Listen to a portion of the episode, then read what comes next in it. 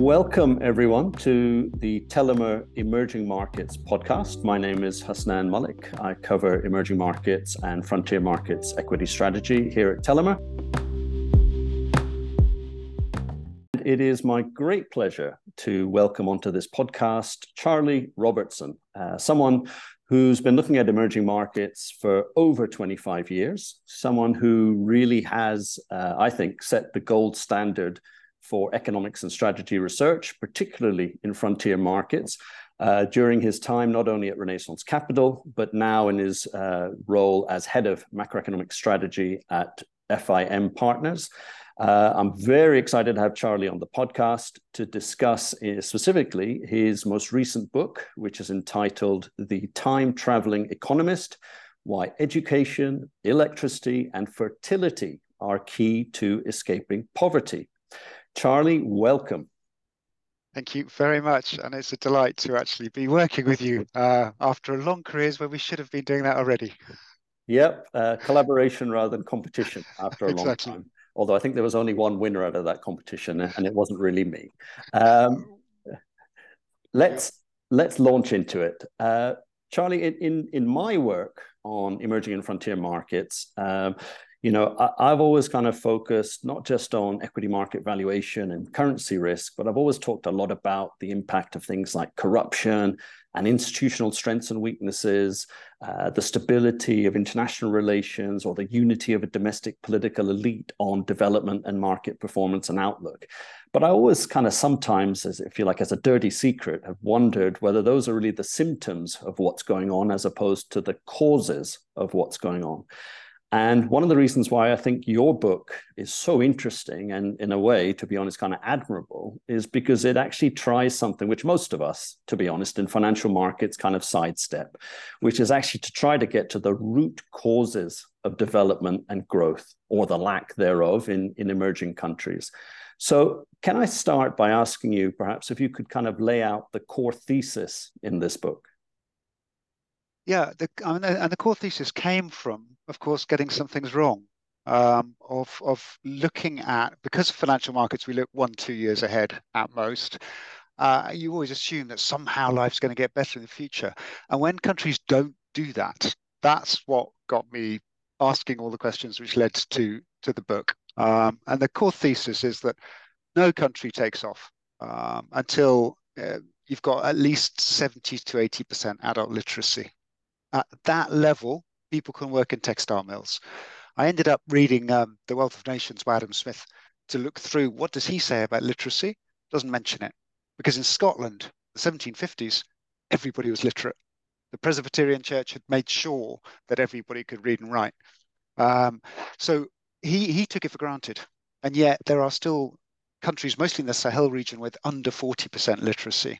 And there was this woman called uh, Mary Jean Bowman who wrote in the 60s that if you've got under 40%, you don't even grow sustainably. You can't.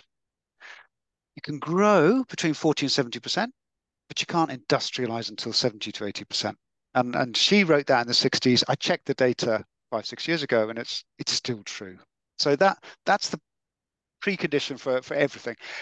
There is there an exception, yes, is the oil. Some of the oil guys suddenly got wealthy because oil exploded, but they had to have a lot of oil and very few people. So there are, of course, a few exceptions, but in the main is education first. Then you've got your textile factory workers, but to get your textile factory, you've got to have electricity. And this took me much longer to work out what the problem was. Because if you know you need electricity, why not just build it? And the Chinese just built it. And then the factories got created to meet that supply. Why wasn't that happening in Kenya? Why wasn't that happening in Nigeria? And and the reason I eventually worked out because someone looked at me like I was an idiot was hmm. interest rates in Kenya are like 15 to 20 percent. We can't build electricity and then wait for the factories to come because by the time they come, we'll have bankrupted ourselves on the loan interest payments on this electricity that we're not selling properly. Can't sell because the factories haven't come yet. The Chinese could afford to do it because their interest rates are 2%. And this is the big thing which gets missed in, in the whole development debate. The UK did a white paper just the other day on development, 148 pages, I think. They don't mention interest rates at all. You can't find interest rates in the 148 pages. But it's interest rates that determine why China's taken off and Kenya hasn't industrialized because they've got the educated people in Kenya, but not the low interest rates. So then the question is why? Where on earth is, and that led me eventually, I stumbled across an IMF paper on China saying that half of the rise in savings in the banking system, household savings, which are huge in China, were a direct result of the one child policy. Now that got me looking at fertility rates, and that that was the kind of the the light bulb moment. Um, I'm not just talking about electricity, although it is relevant to electricity, of discovering that high fertility countries don't have savings. And if they don't have savings, they don't have high growth, they don't have good governance, they don't have you know, everything you need to, to take off. They don't have infrastructure, government doesn't look like it works well. And all the issues you first addressed about corruption, uh, institutional weakness, all of that, I would say, is the direct consequence of having high interest rates.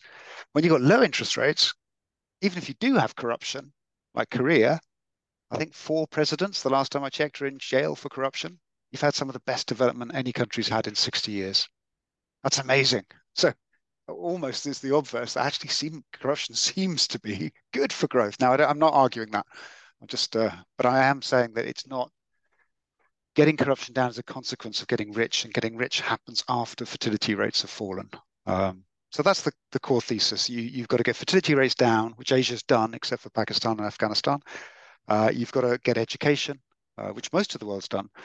Um, and, and that then enables the infrastructure that lets you take off. Fascinating, fascinating. And, uh, and, and if you take that way of thinking, that thesis, and you try and apply it to financial markets, and the markets that are in front of us right now. Uh, can you give some examples of how that way of thinking shapes your view of, of the financial markets we have in front of us?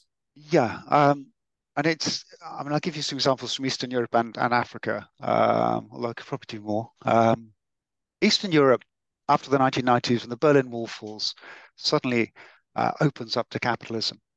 And these are fundamentally countries with, with lowish fertility, uh, two to three kids on average per woman. And, and savings did pick up. And with savings picking up, bank lending rose.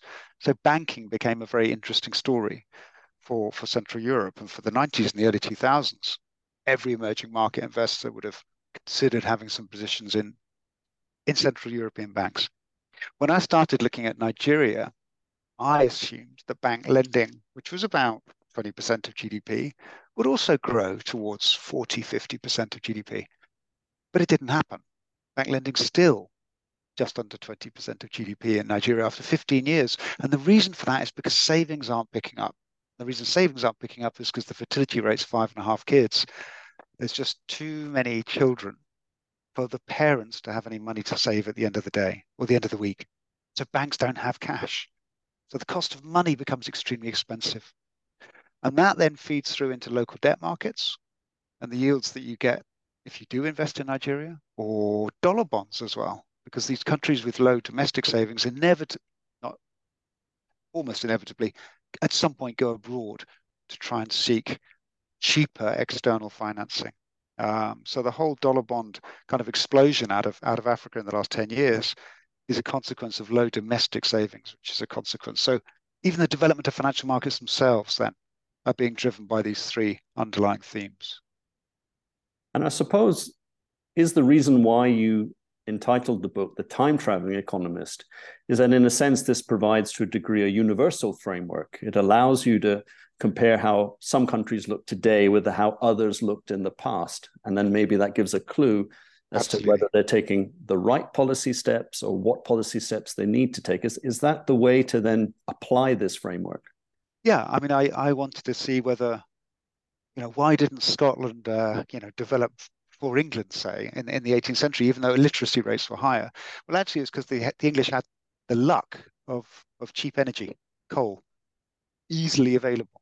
So Scots ended up moving south to go and get jobs in England because at least there was relatively cheap energy.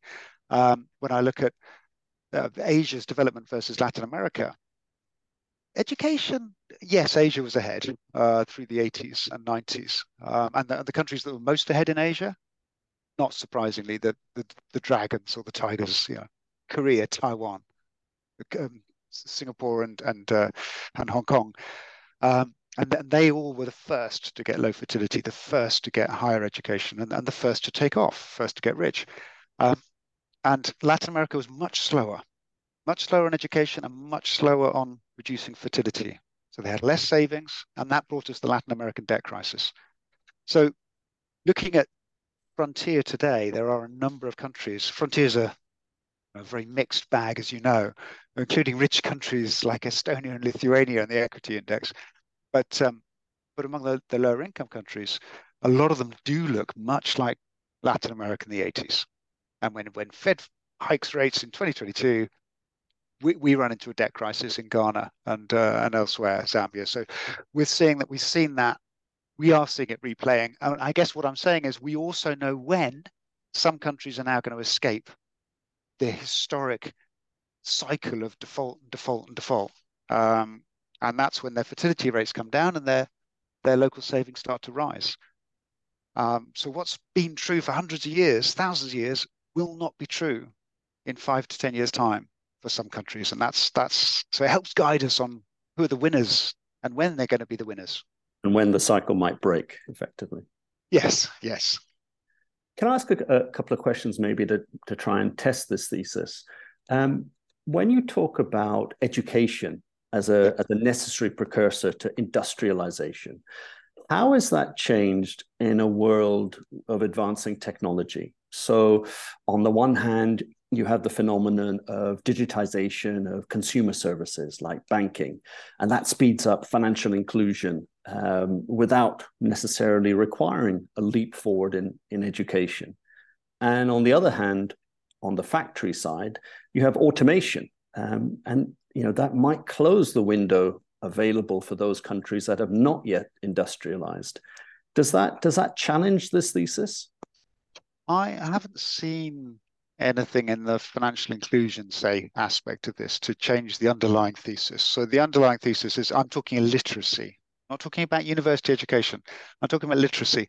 And there's this good big bid to try and broaden out financial inclusion as if that's going to magic up savings. But if, if, if families have four, five, six kids each, they just do not have savings, whether they've got a bank account or not got a bank account. It's not, it'll make a tiny difference. A few pennies will get captured that weren't getting captured, but it doesn't make a dramatic difference. I, I when you look at microfinance, why did microfinance work in Bangladesh so well and, and hasn't proven so successful in sub-Sahara? Because Bangladesh, average woman has two kids.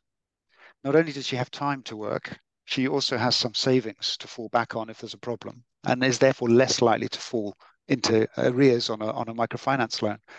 Um, and, and she's likely to be educated. Bangladesh has done a great job on that. So that's not been the case. We're not finding that success in, in sub-Sahara.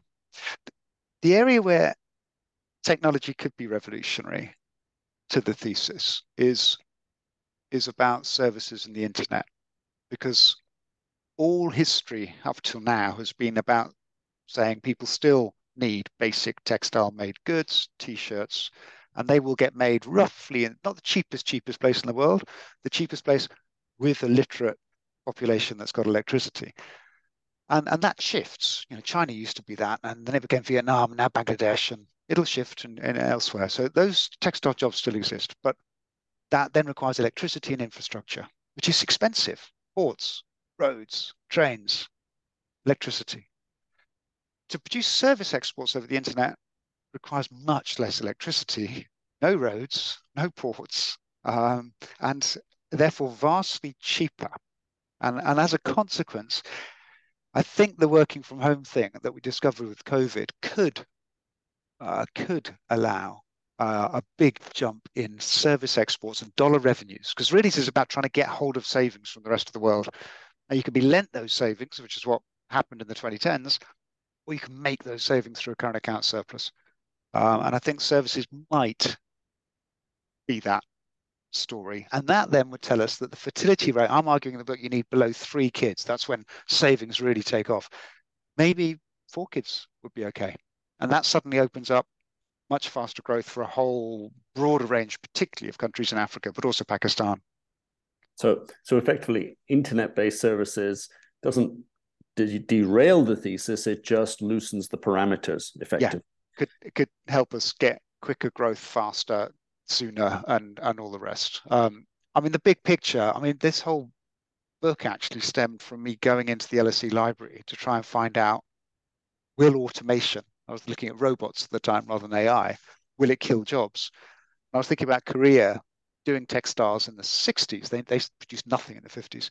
But in the 60s, they started to do textiles. And of course, they, they ran out of labor. As they introduced labor saving devices, textile mills, they actually ran out of labor and they had an unemployment, too, too few people. So, no, technology is all, I'm on that side of economists who always say technology is creates as many jobs that we don't know what they're called yet as, as destroys. Fact, creates more jobs, which is why we're the most technologically advanced society the world's ever been. And and everyone's got more people in jobs than ever before. Yeah.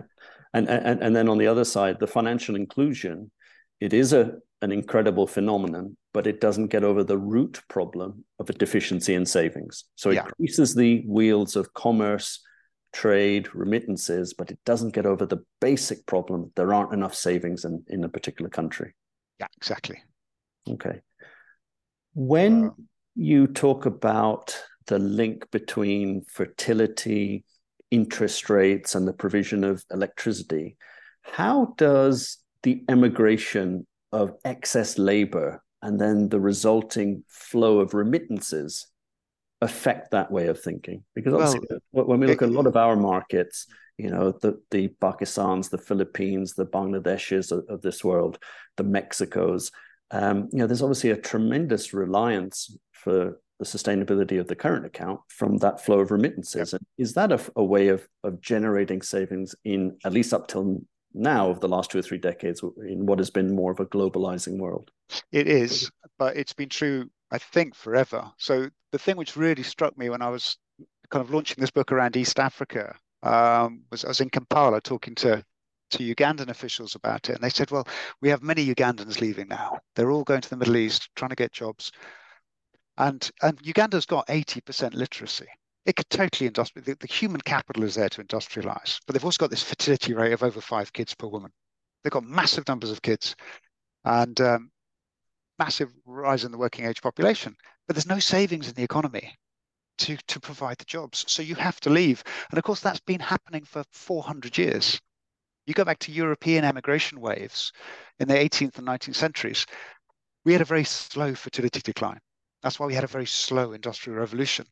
And people left to try and find work elsewhere in Australia or Canada, North America.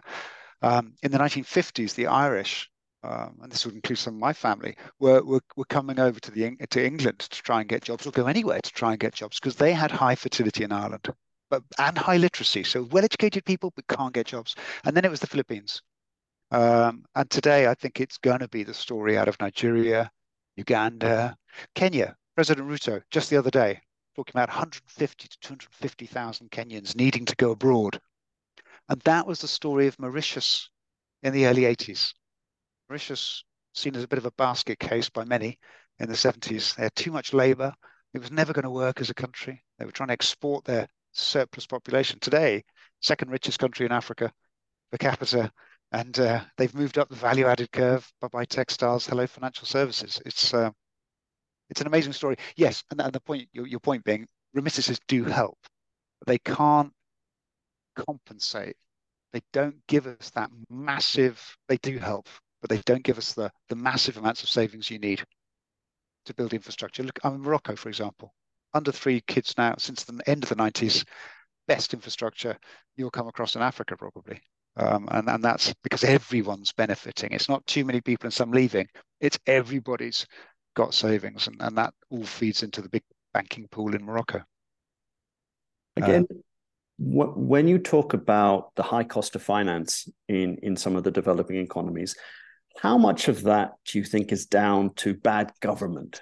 you know, rather than just too high a fertility rate. So, you know, things like persistent high fiscal deficits, crowding out the private sector by government borrowing in the banks, or also another way of looking at it is maybe suboptimal exchange rate policies, like sticking to two expensive, yeah, yeah, yeah. a currency rate.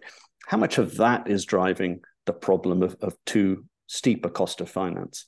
I was um, I was at a presentation with a, a US official in Nairobi actually about, and he said, "Look, let's imagine a third of Kenyan government spending is stolen. That's a pretty punchy number. Um, now imagine it wasn't. That's the size of the budget deficit in Kenya. So if you didn't have corruption, you'd have a 0% budget deficit. And if you had a 0% budget deficit, well, interest rates, I'm saying there's a shortage of savings, but the government's making a huge claim on all those savings. So it's keeping interest rates high. If, if they could run a balanced budget because of they ended corruption, then yes, we get a better story. But I, we've got countries that are particularly badly run. You know, Venezuela's spectacularly badly run, but uh, and then we've got countries that have been, been run spectacularly well, like like Singapore. But I don't think on the bell curve of problem, you know, you should be hoping on betting on on a Lee Kuan Yew. Uh, I, I, I think I think that's uh, too hopeful. Um, and and what comes with low per capita GDP, because the average governments produce average, you know, results, is is we get average levels of corruption, which are very high in, in lower income countries. That's just think, the norm. Do you think that transformation is easier in smaller population countries? I think it might be. Um, because you mentioned Singapore, you mentioned yeah. Mauritius. Um, yeah. I mean, but to be very fair, your first comment was actually on China, biggest of all um, until recently. Um, but I just wonder if if this transformation, at least to the degree that governments can enact policies that prompt it and accelerate it, is that not easier in in much smaller population, you know, homogeneous populations? I suspect it. I suspect it is. Um, and but but but every time you can, there's always another example that will give you a uh, you know, a different point of view. Eritrea has not done terribly well. It's been a, a, rather small population country, and you know, there's Central African Republic, so not got many people in it, but it's got some appalling sets of numbers. South Sudan. I mean, there's so yes, there's it, it's much easier to focus on semi-success stories. Rwanda, I think, has done reasonably well on this. Uh, Singapore spectacularly well, but it's now I, I I'm sympathetic to the view but I guess China's shown us as the biggest of all, and indeed India's following it now. Um, you've got this double demographic dividend, and when it comes in, it doesn't really matter how big or small you are. If you've educated your people, you've suddenly got a much higher share of the working age population who can work and do work. And a lot of the countries that you know, we've got this frontier fund, this FEM fund, and we, we're focusing on places like Indonesia, Philippines, Vietnam. They all look just as good as India. They all grow at just the same rate within a percentage point of India and have done for 20 years. And that's because they're all doing the demographic dividend. It doesn't matter who's the prime minister or president is too much, as long as they're average. They just have to be average. And I, I looked back at all the countries that that I've uh, mentioned in the book. I mean, it's like everyone. And Mauritius was average. It did exactly what you would expect a country to do with its demographic profile over the last 40, 50 years. It wasn't special. It just did what happens when the fertility rate falls. And I think that's that's that's what I'm talking about. It's it's trying to get governments to be average rather yeah. than not deliver any improvement in living standards over decades. Well, perhaps to to offer one counterexample, and coincidentally, it's probably a government that has a history of being anything but average, um, would be Argentina. So there's a country with high literacy, low yeah. fertility, but so many economic crises, so many sovereign debt defaults. For you, is that an exception to your framework? Let me get to that in a second. I, I just highlight that it wasn't low fertility. Um, in the 1980s, there were only two countries in South America that were low fertility. They were Uruguay and Chile, the only ones to not default in the Latin American debt crisis. And, and that's not a coincidence, of course. They had local savings. Um, and so they didn't need to borrow externally, so they didn't default. That's Argentina did, but you're absolutely right. Argentina's uh, an amazing exception. In fact, I'd argue there's a few that don't don't fit properly with the book in the last five ten years, and they are Sri Lanka as well. Uh, also low fertility now, and educated, and a manufacturing sector. Uh, Lebanon, um, Venezuela, and I, you know, there's always going to be that's four or five countries out of out of the 200 or so which just are not fitting the model, um, and there are always going to be a couple of percent exceptions, but um, and they do show that politics does matter. That if you're really unlucky with your politics, yeah, you're you can be stuffed even when you've got all the stuff working for you, the good stuff. Ah, phew. So so my approach does have some validity. Well, my, my focus yes. on politics and geopolitics does still have a role to play in this industry. No, it's more more than that. No, no. But I would also add another quite important thing, which is that your baseline for growth for uh, countries going through the double demographic dividends about four or five percent. Some countries consistently do seven or eight. Some countries do two or three. And my model doesn't explain that. Now that, that adds up to a hell of a difference over 10, 20 years. So we do still have jobs, not it's you and me. I mean, I'm also looking for a, I know something about Sri Lanka versus, you know, Cambodia versus uh, uh, Nigeria. You know, we all, we all need our, our so we do matter still. Good, good. From a self-interested point of view. Um, so you published this book in the middle of 2022. And yeah. I imagine writing a book is quite a long ordeal. So I imagine you were working on it well before that. If you had to write a prologue or, you know, inshallah, a second edition, because the sales are so strong and there's appetite for it, what would you write in that prologue today? What, what would you add to this thesis, having digested it and thought about it and be quizzed on it over this last year? I had the advantage of, of started doing this in, in kind of separate thought pieces that were gradually added up to what became a book. So I debated it a lot with clients. And I suppose what I'm finding interesting is is that I've presented this, I don't know, 10, 10 countries so far. Uh, and I'm not getting the killer challenge to the thesis so that it, it keeps on. I, so I'm, I'm getting slightly uh, I'm probably getting more convinced by the argument. Um, the two things I would have added, and I've mentioned already, were maybe internet services is a bigger story. Um, and I, I, mention it, but perhaps I don't give enough emphasis. The second would be don't fight the fund.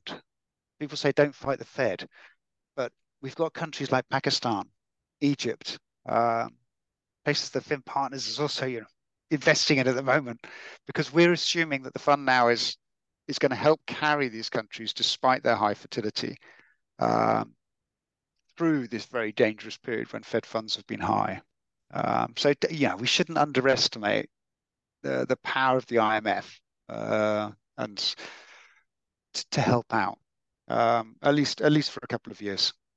Well, and then lastly, I did hope Ghana was going to get through 2022. Um, and when I wrote the book, I was still saying, you know, it might be, it's it's it might get through. And I'd probably I'd, I'd rewrite that line. well, Charlie, it has been, as I say, an absolute pleasure to have you on this podcast, which is actually the inaugural one that I've hosted.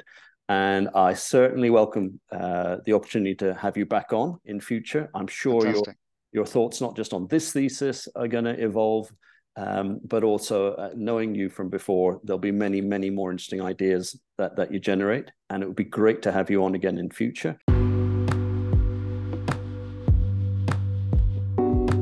Uh, it's been uh, a joy uh, to have this conversation. Thank you very much.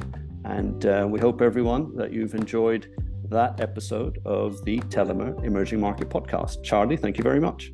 Pleasure. Thank you very much for having me.